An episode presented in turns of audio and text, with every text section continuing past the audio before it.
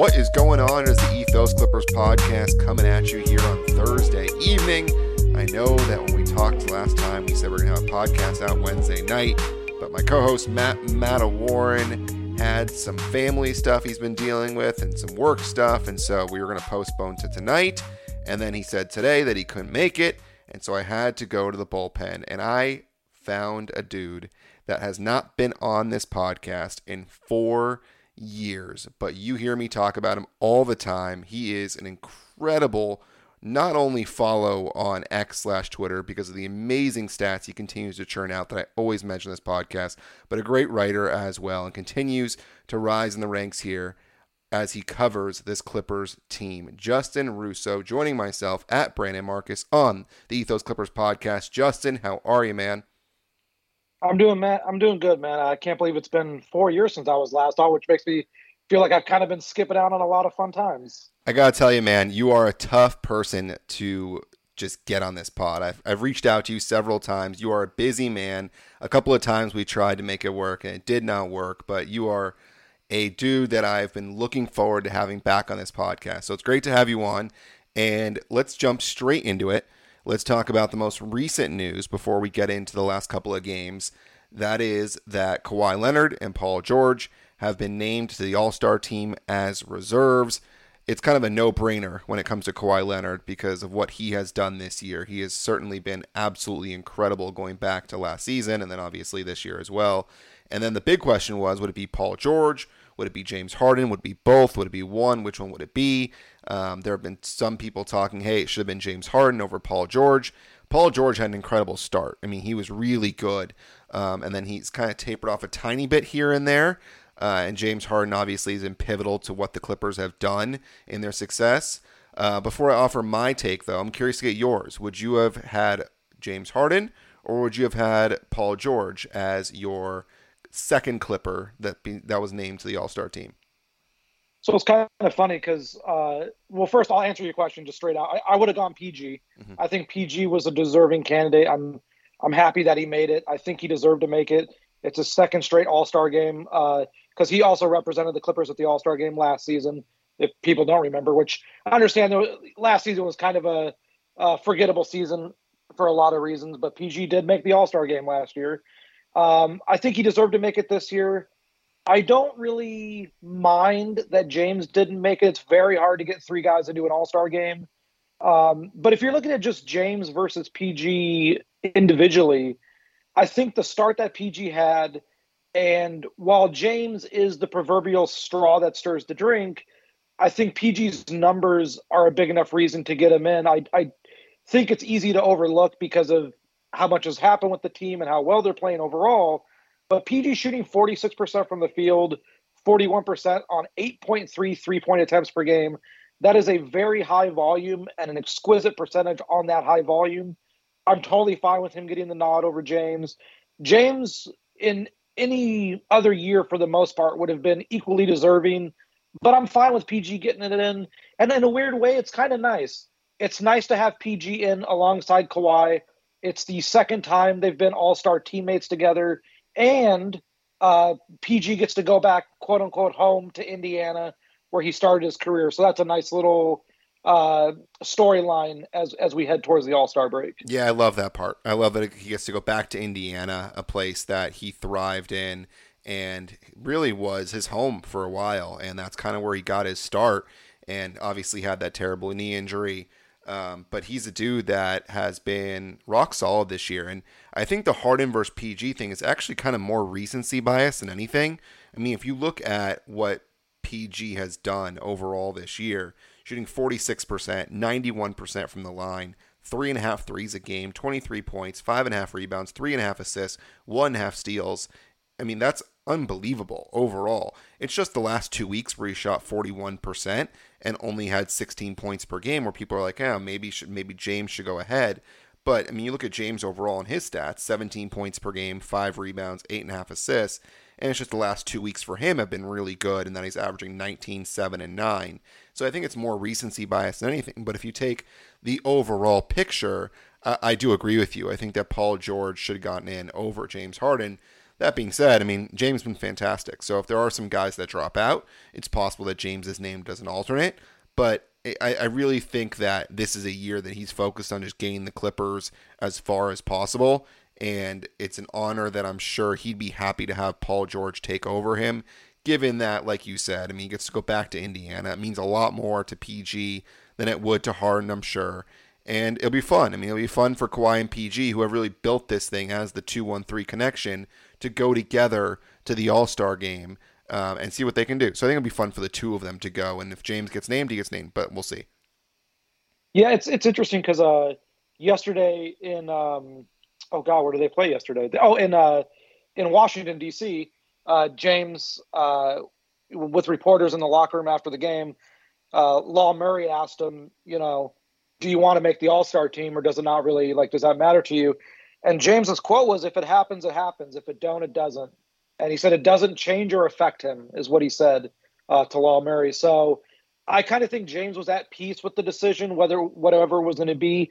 James uh, did end up saying to Law that last year was different because he led the league in assists at the time, and he thinks that, and that might have been uh, the only time in the history of the NBA that the person who led the league in assists didn't make the All Star team. I don't know if that's actually like a statistical fact, but that's what James said that he thinks that might have been the only time. So I get why James last year was a little bit kind of miffed that he didn't make the All Star team. I think this year he understands that the end goal is a lot more important than whatever happens in the middle of February in a Midwest city. Uh, the Clippers have three of the top 15 or 20 players in the league, however you want to classify it. So I think James understands that there's more at play here than just a exhibition game uh, in Indianapolis and he's more than happy to see PG go and kind of just get a week off, so to speak, as a result. Yeah, and that's the one thing with PG is I, I hope that he does take it easy during that weekend, given that he's had these issues with his groin. And as of this writing, as we record this at 7:30 on Thursday night, he is a go for tomorrow. But we've seen several times this year where he has not been on the injury report, and then all of a sudden he's popped up the day of. And so we'll see if he's popping up on it tomorrow. I'm a little surprised they don't just lift, list him on there as probable. Like it does no harm given that we all know he's battling a groin injury. Like put him on there as probable. Don't let him just pop up on there as questionable two or three hours before the game. It's just it's a weird dynamic. But with the All Star game, like I hope he's taking it easy. I don't hope he doesn't do too much. It's more of just being there and the honor and you play 10, 15 minutes, however it might be, and no need to irritate anything because, like we've talked about, it's really about the bigger picture. And the last thing you want to do is play more minutes than you need to for an All Star game. So we'll we'll see how they handle that. Um, but I mean, uh, it'll be a good honor for him. It'll be fun for him, and uh, he deserves it. And he's done great for this team, especially in the last couple of years with Kawhi hurt. He's really carried the load, and so good for him to do it and go back to Indiana. Um, yeah, it's kind of it's kind of funny you mentioned the injury report thing because that's been a long thing a long running thing with the Clippers, right? Is yeah, you know the whole the whole injury uh, transparency thing. But I mean, you know, obviously they feel comfortable, and he feels comfortable enough to not like the day the the game off against the Wizards might have helped him kind of just kind of take it easy and you know maybe maybe that's all he needed was a day off. But I mean, I'm with you. I think I don't think there's harm in listing him as probable, but I mean he'll go through shoot around tomorrow uh, or, or I guess by the time people listen to this uh, on Friday, it'll be the day of the game.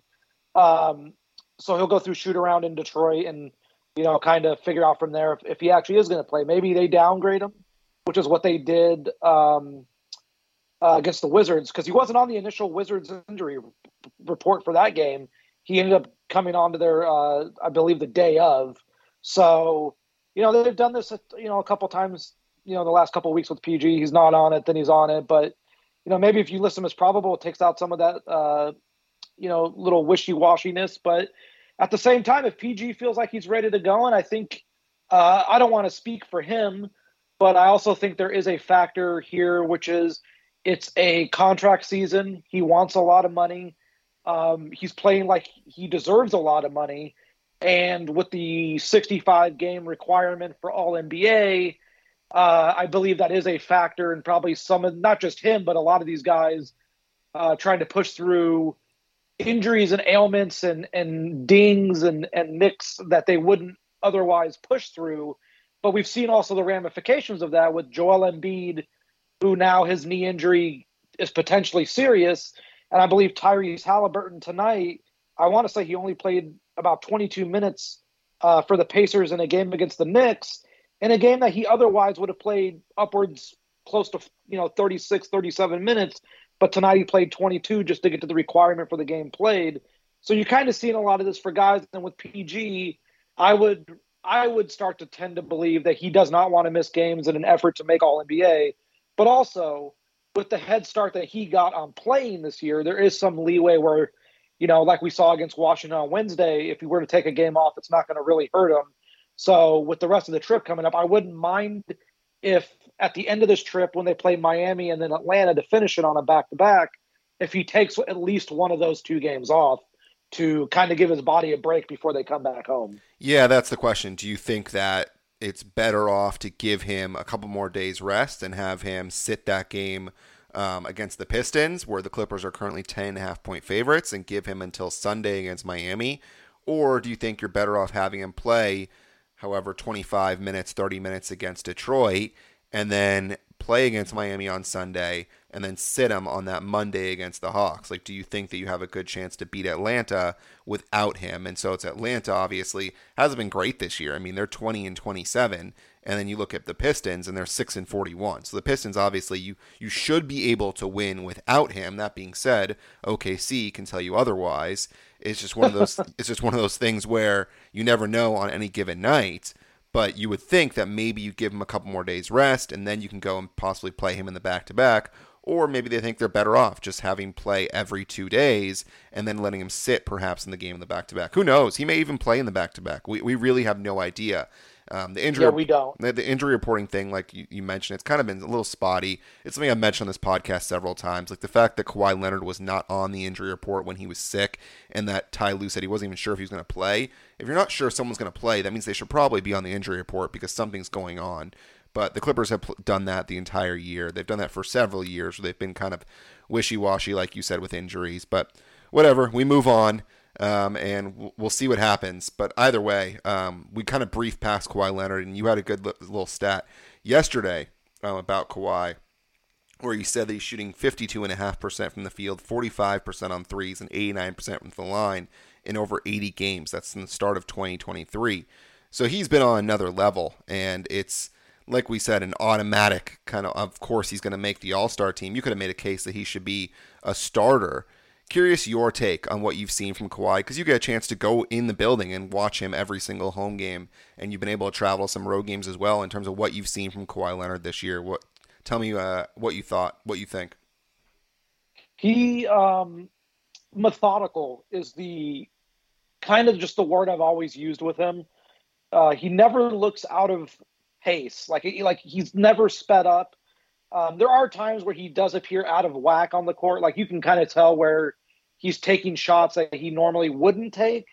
But for the most part this season, he's been methodical, cerebral. He gets to his spots. He looks just good every single night. I don't think there's a player in the league, or at least if there is, maybe let's see, Jokic probably, and and potentially even like LeBron like the guys who are just so consistent night in and night out that you end up taking them for granted to a lot to a large degree. And that's where I think Kawhi is is his greatness is so just it's there in your face all the time. You kind of get numb to it.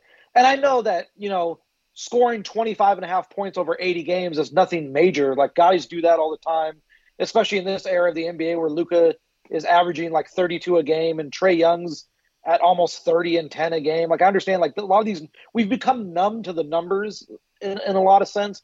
But what Kawhi is doing as a mostly jump shooter, he does get to the rim, you know, here and there, but he is mostly a guy who operates from 10 feet and out. And he's shoot, and he's averaging 25 and a half a game since January 1st of 2023.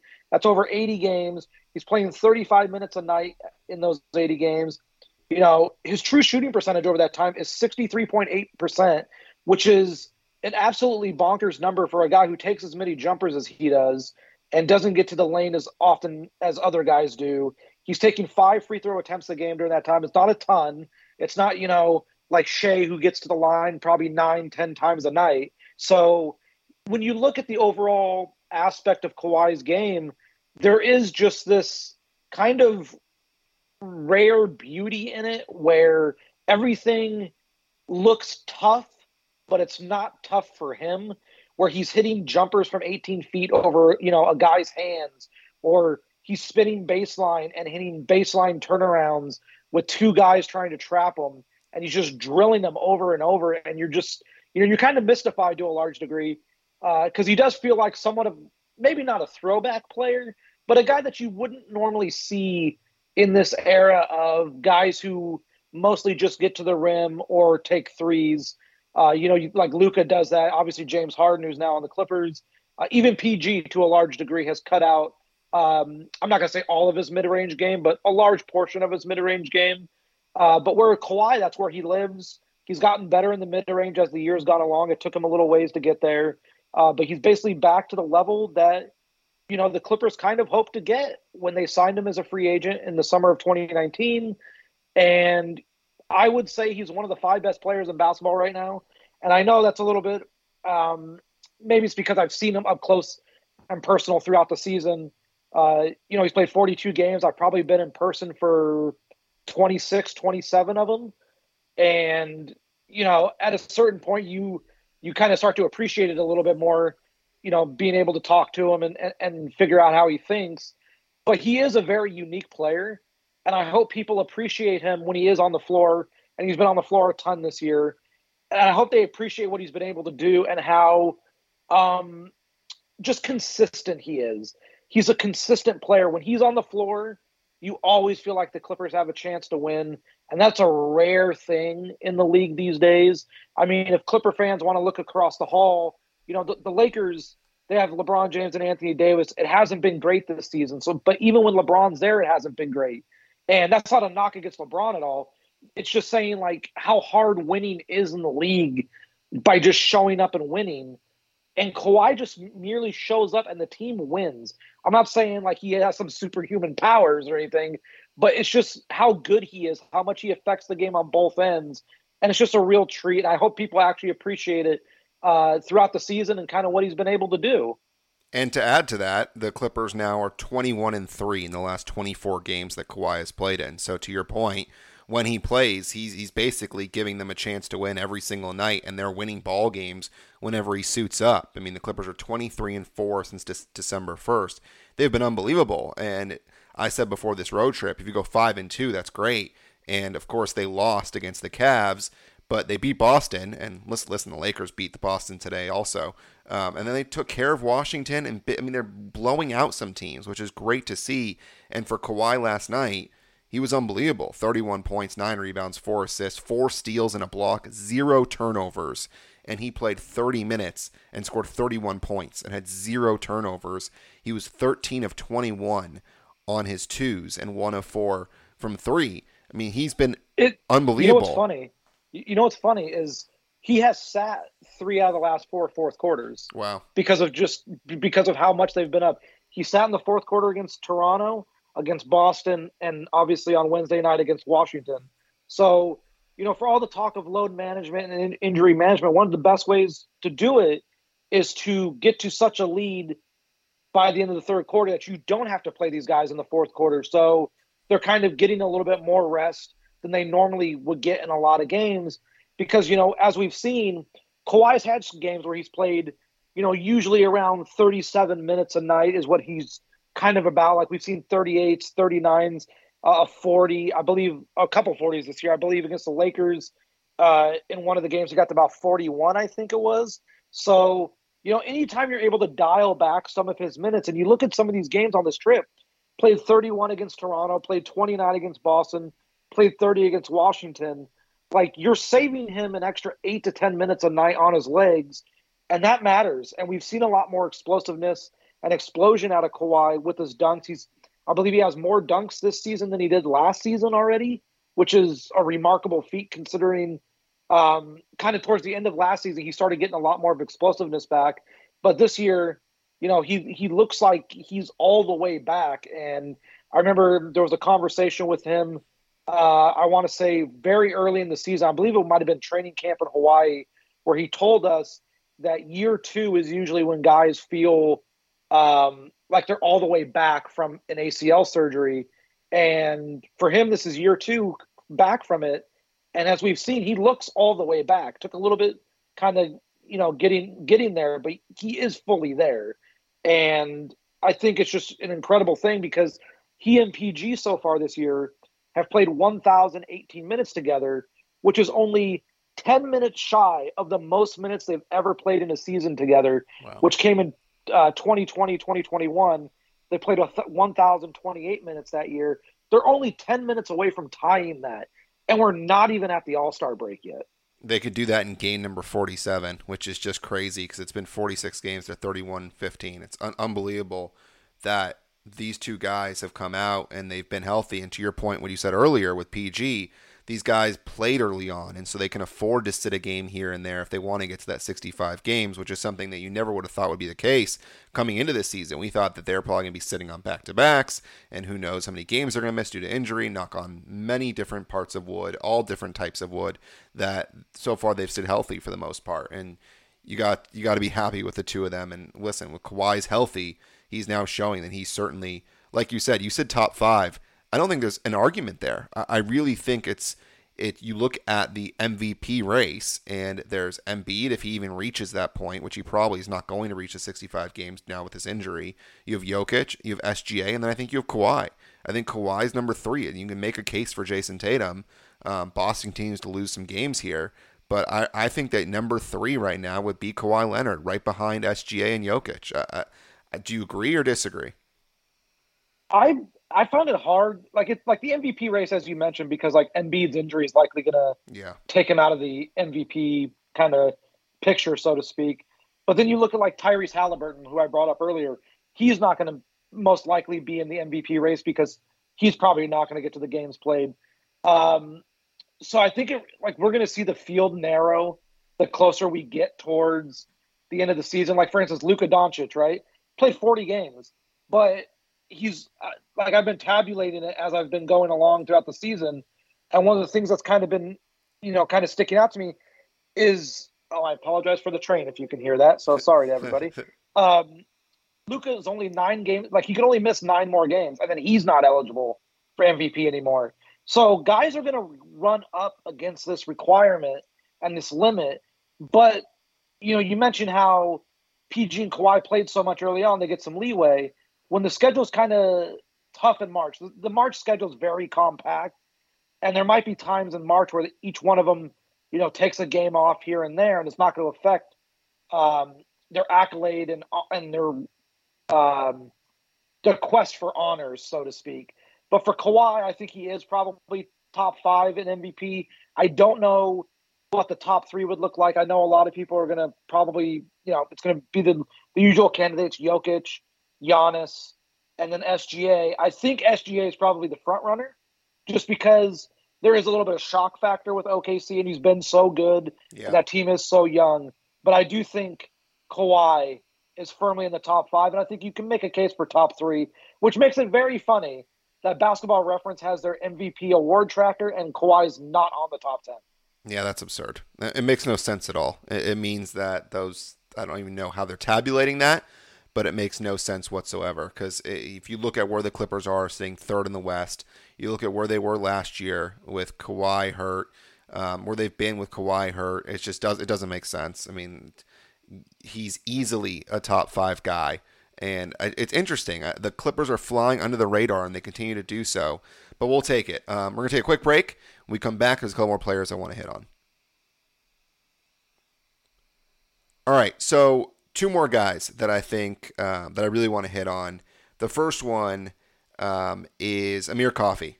Uh, great article by Tomer Azarly of Clutch Points about Amir and his role and what he's gone through and all the different uh, parts of the Clippers organization he's kind of been a part of. When you look at the G League, look at the two way, um, he was a guy that really wasn't being heard from for a pretty long time. And then all of a sudden, the Clippers trade all these guys in Covington, Batum, and Morris, and some minutes free up.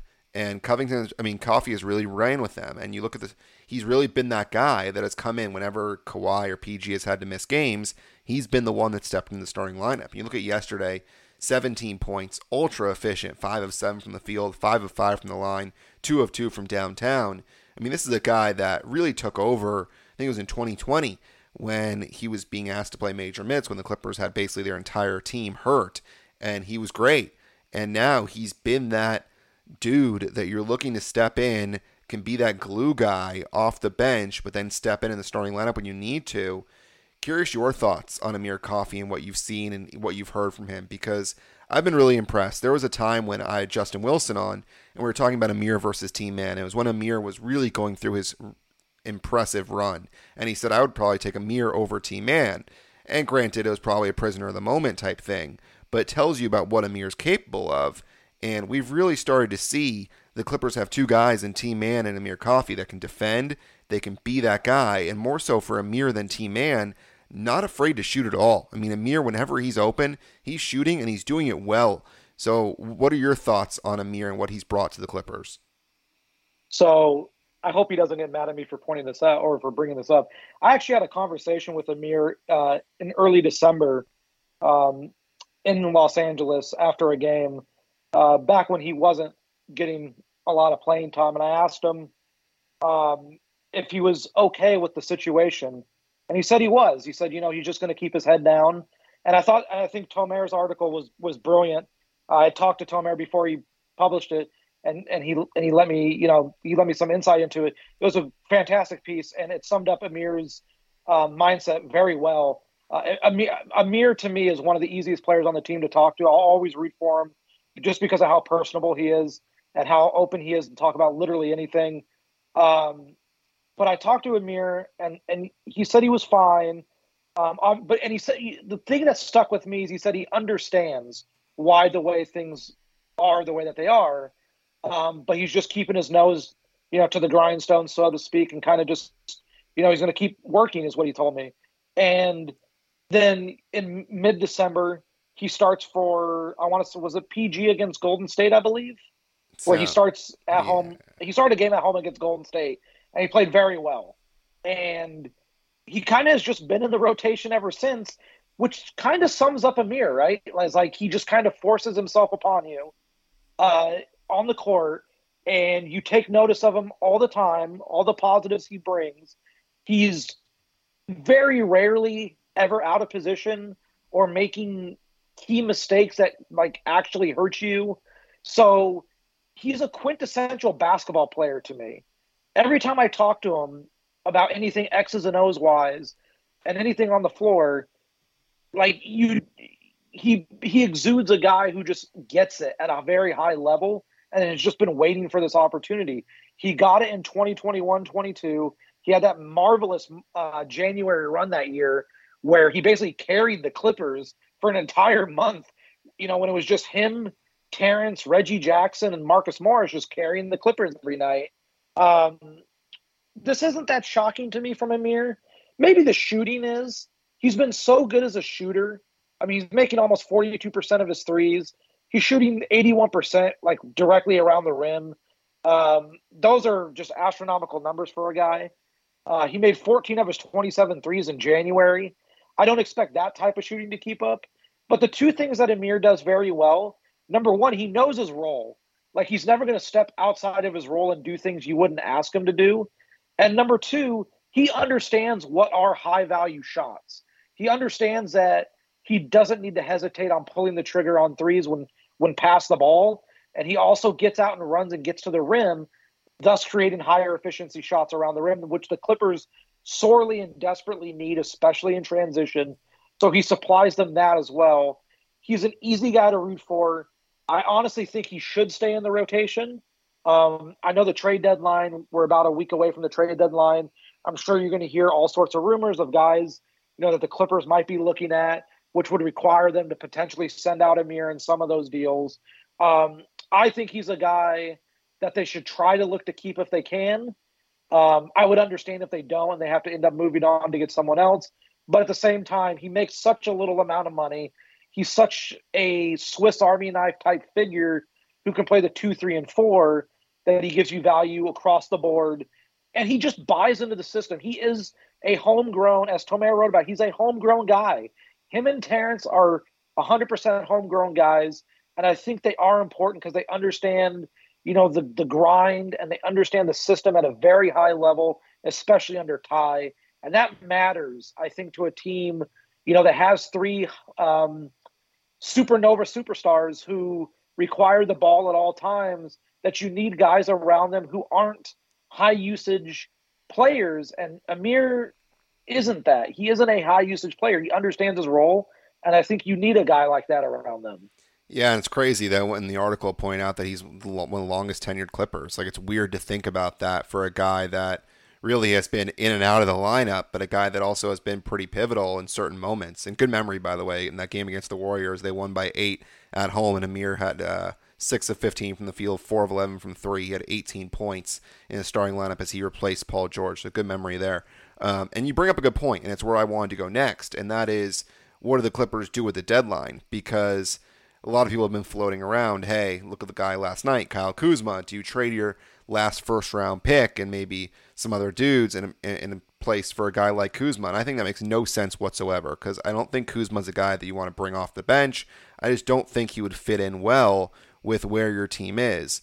Um, I think the starting lineup is fine. You mean look look at Paul George when he's there. Then all of a sudden you have Kawhi, you have Zoo, you have Harden, you have Mann, you have PG. It's a really good starting five. And then you have Amir and you have Westbrook and you have Norm, you have Theis or Plumlee off the bench. It's funny because part of me doesn't really want them to do anything because I don't want them to mess with something that has worked. And I've seen how long it takes for this team in certain moments to adjust. I mean, you look at what this Clippers team went through when Russell Westbrook joined and how they lost a handful of games in a row. And then when James Harden joined and they lost a handful of games in a row. And I just think that they they can't afford to go through one of those again when you're trying to get that one or two seed in the West. And so you bring in a big piece that all of a sudden changes your rotations and changes the way you play. And you bring in another personality that may or may not want to buy in to what you want them to do in their role. I just don't think it makes sense to make a trade. But at the same time, do, in a playoff series, do you want Amir Coffey playing 15 to 20 minutes if you need him to do so? Do you trust that he's going to be that guy? But at the same time, who are you going to trade for that you really will trust to be that guy? It's tough as a fan to watch and try and figure out what you want to do, but I kind of lean towards not doing anything.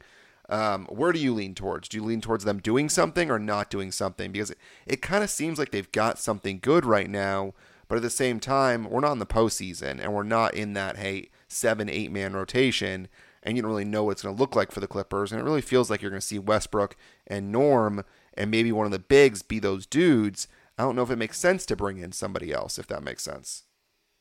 So Lawrence Frank for seven consecutive seasons has made a move at or near the trade deadline.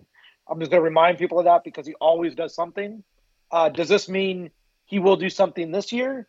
No, that doesn't mean that he'll do something this year. But the likelihood of him doing something is far higher than it would uh, for probably any other general manager or president of basketball operations in the league. He has a track record of making a deal around the deadline. What I will say is uh, to the Kyle Kuzma point, I don't think a player making $25 million is the kind of guy that they're going to go after, mm-hmm. which is what Kuzma's making. And but the upside to Kuzma's contract is I'll say this. The upside to Kuzma's contract is it is a declining contract so he's not going to be making 25 million this year and then have it go up. Actually, by the end of the deal, he's only making like 19 and a half million dollars. So it's not a deal that's going to kill them. But the reason I say I don't think they're going to go for a guy that's making 25 million is because if they go for a guy who's making that much money, they not only have to trade PJ Tucker, but they're going to have to trade Terance Mann because that's going to be the only way to bridge the gap in salary. Mm. The other thing I would like to remind people when you get to trade season is the number one thing to always remember is how many players are on a team's roster.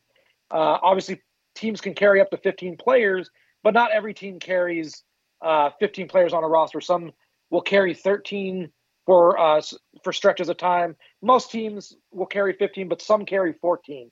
For instance, like the Boston Celtics carry 14 right now. So do the Chicago Bulls. The Cavs are at 13. So like, I say that because in any deal, if you send out more players than you get back, you have to usually send it, or not usually, you have to send it to a team that has the space that can absorb, absorb those players, or they have to waive one of their own. Sometimes they'll be happy to waive one of their own, but you never know. The the salary that I would put into question for the Clippers to focus on are probably guys making between about 10 to 13 maybe $14 million because that would be the PJ kind of like range that where you could attach something else with PJ to then get to that range. Um, I don't know what the Clippers are going to look at. I've heard rumblings, you know, that that they've called around uh, for certain guys, but you know, to this point, I don't know specifically like who they've kind of keyed in on. I know people, um, they've seen Kelly Olynyk's name thrown around. I know Zach Lowe on a on a Lowe Post with Tim McMahon talked about how he likes uh, the Clippers as a Kelly Olynyk team. I think that would be a good player for them to go get because of his versatility as both a four and a five. Um, the other route, and I know this isn't the sexy route that fans would like to see, the other route that the Clippers might kind of go to go down is a luxury tax savings route, which we saw them do with Eric Gordon in the in the offseason, where they waived Eric Gordon and they saved about $100 million in luxury tax savings. Um, PJ Tucker's contract would allow them, in just one hypothetical deal, I'm not saying this is a source report or anything, this is just one machination that could yield something like this. Uh, for instance, Landry Shamet of the Washington Wizard, Wizards, uh, he makes 10.25 million. Shamet for PJ Tucker worked straight up. Um, I don't think the Wizards would have any usage for PJ Tucker, but if the Clippers sent a second round or two second rounds with PJ Tucker, they might be able to get Landry Shamet, and then they could just waive Landry Shamet in the offseason. Uh, he's not his entire salary for next season's non-guaranteed, and that would save the Clippers a ton of money uh, for a team that is looking to alleviate the burden of the second apron, which has drastic ramifications, not just starting next season, but also down the line. And as they try to re-sign all three of their guys, they already re-signed Kawhi Leonard. They're obviously trying to re-sign Paul George, and then in the offseason they have to try to re-sign uh, James Harden. Um, th- it's all about numbers and all about how much salary they're willing to have, and that's why I don't think it's out of the realm of possibility that the move they make at the deadline is to ship out. Um, I, I hate always saying it's PJ Tucker, but he's the easiest guy to bring up.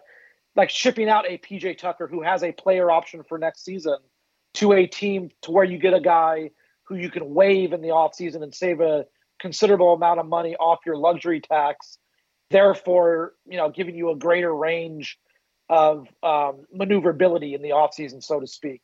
This isn't to say that they won't try to target someone a little bit over that and try to get someone who could also help not just this season but next season. But it's kind of the thought process I've had is they're going to try to clear some salary and if they can't find a way to do that, maybe they do sign or maybe they do try to trade for like a Kelly Olynyk, who is an unrestricted free agent this offseason, who they can re-sign to maybe a smaller number. Olynyk makes sense. He's a guy that can shoot the three, and mo- more importantly, he's a guy that's a great passer. Um, and so he would be a great guy in a pick and roll. And you wonder if you do get him, does he replace Tyson Plumlee in the rotation? Um, do you think that that would be the case? And then I'll ask you a second question so you can answer both. You mentioned the Shamet thing. I don't think that he enters the rotation if he's a guy that the Clippers trade for. I think it has to be more of a luxury tax thing than anything. I don't see him being the guy that replaces any of those dudes right now that are getting minutes. Maybe he's a guy that you can randomly randomly bring in if you hope he can get hot from three.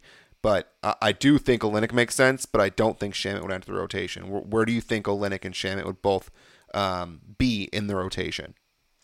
I don't disagree with you about Shamet. I don't think he's going to be a rotation piece for the team. I think they would just mostly view him as a veteran type guy who can be called upon uh, to supply them with three point shooting. I put him in a lot of the same range that I would with like, like say Doug McDermott with the mm-hmm. San Antonio Spurs, who would be an unrestricted free agent this summer. Veteran shooter, understands his role. If you lose him in the offseason for nothing, it's not going to like you're totally okay with that. I think that's kind of like the same uh, tier that I would put Landry Shamet in, which is, you know, we have him if we need him, but he's a solid veteran locker room guy. He's not going to make waves if he doesn't play, that kind of thing.